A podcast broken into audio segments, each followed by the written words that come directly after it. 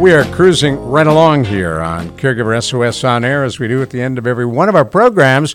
We flip into Take 10, an opportunity for Carol Zernial, our co host, and Dr. Jamie Huysman, a nationally known expert on caregiving and addictions, kick around a topic or two aimed at caregivers. And today we kick it off with a topic that Carol has selected that uh, uses a term that may not be familiar to most caregivers, but they know what it means caregiver burden. Right. So at professionals, we measure caregiver burden, we talk about caregiver burden, and it really means how does a caregiver, how stressed do they feel? You know, how, how able are they to cope with the situation that they're in? So, why, Jamie, why is it important for us when we're working with caregivers to understand what their burden is? Well, you know, Carol, to me, caregiver burden has always been something to, that refers to people's emotional response to changes. That, that's, that to me is always represented caregiver burden. And those changes are to the demands that, that continue to pile onto them, whether they have a chronic or terminal uh, loved one or, or caree that they're taking care of. And, and it, it matters a huge deal of how we as caregivers or how we as people, if you will, respond to change and, and the, to have the flexibility to have feet on the ground to be able to absorb the change, understand the change, and move on without getting bogged down. Well, and what you said was important because when we do talk about caregiver burden, we're not talking about how many rocks are they lifting or how heavy is the person that they're caring for, not literally. Um, you're absolutely right. We're really talking about their emotional response. How do they feel about their situation? So, if you are new to caregiving, you mentioned the word change. Um, what uh, what's the secret? How do we all of a sudden we're faced with being a caregiver? This is somebody's moved the cheese. It's change. Um, how do we learn to adapt to this change? You know, it's so fascinating that caregiving is the focus of when we realize that we have difficult times in changing. I mean, all of a sudden it's like a two by four that hits us. Um, when really these are life issues. These are life issues. How anybody responds to change. Um, with caregiver burden, it actually goes you know far beyond the the emotions and psychologically what we're feeling because it also extends to to the financial, to the social, to the psychological. Uh, all these things, as we provide care, are are factors in terms of a how we are flexible as caregivers, and b how the person we're taking care of is actually receiving this. Now, let me give you an example. We had two guests on uh, one week after the other, two relatively young people, both caring for their mothers.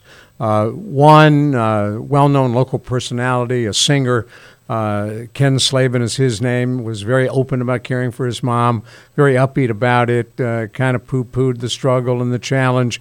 And then the other was a young woman, Barrett Mason, who'd been a news person here, uh, who in some ways is overwhelmed by the challenges of caring for her mother. Uh, two totally different reactions. You know, um, Ron, that, that makes sense, though, because actually there, I should say, many more of the latter than probably us psychologists or social workers or healthcare professionals would like to admit, and we wish they were more of the former. Because Mr. Slavin, Slavin. obviously, is what we call a more healthy. I, you know, I need to say health, health, healthy caregiver, and I can say that from his responses because a healthy caregiver is a pretty balanced person that accepts changes, that understands that you know they need to they, they're working with a progressive or chronic illness, and they're able to be flexible. Actually, a healthy caregiver is one who takes care of themselves really first and foremost, and then the other, which I, I never like to really pathologize and call a caregiver, I call more a caretaker, because they're more of the world of, of codependency, where you know they are on one leg and they're not necessarily practicing self care as much as they they should, and they become overwhelmed and become superheroes. I'm not saying that I'm diagnosing somebody who I don't know, but those two schools or, or, those two camps that you mentioned are pretty much what constitutes the caregiver slash caretaker world. Well, and, and if we look at the difference, and that may be some of what we want caregivers to look for. Um, the caregiver that was having an easier time had a bigger support system, uh, right. really, in terms of uh, you know, just the other friends, of Siblings. other siblings, didn't live with the care, the person he was caring for, didn't live with his mom. The other caregiver, it was just her and her mom, and she lives with her mom, so that she really felt much uh, more trapped. She didn't, she wasn't seeing a way out anytime. There was soon no light at the end of her tunnel. at all. Carol, you put your finger right on it. I mean, I think that the caregiver burden to me is always made worse by a lot of factors, but the worst thing is is that the isolation. Uh, when there's not enough people to support, when when people who are involved are kind of socially isolating, um, and, and to that extent, and there's a lot of reasons for that. You know, when you have a greater amount of support system, you also actually have a more of a knowledge base to draw from. Uh, you have more perspectives to draw from, more people to give you honest feedback, more ways to, to exercise your interpersonal skills. So, um, definitely a larger support network, and also being able to ask for that support network and that help is extraordinarily important. So, what we see is a lot of caregivers may think, all right, I've got too much to do. I've got doctor's appointments. I have to care for my mom or my dad or my spouse. I've got all of this stuff. I don't have time for anything else. Um, and so they're Right. just really feeling everything as opposed to making room for something else in their life, making room for other people to help in their life. And that's kind of a hard concept for, for people who don't maybe don't have a large family, don't have a, a social network. You know, normally they didn't have a large social network. And I empathize, and I totally understand that type of a family system. I mean, I, don't have. I'm I come from a Holocaust family, so we don't have a lot of family left to support either. But you and I know also that it's important for us to reach out and to tap what's out there. And to the point of that, I don't have enough time, and certainly it feels that way. It's an overwhelming feeling. Um, you know, not only can you and should you connect to, to a support group, no matter what, and find somebody to help you with your loved one, but there also is, you know, 20 minute intervals where you may be able to sit, meditate, take good care of yourself in the process.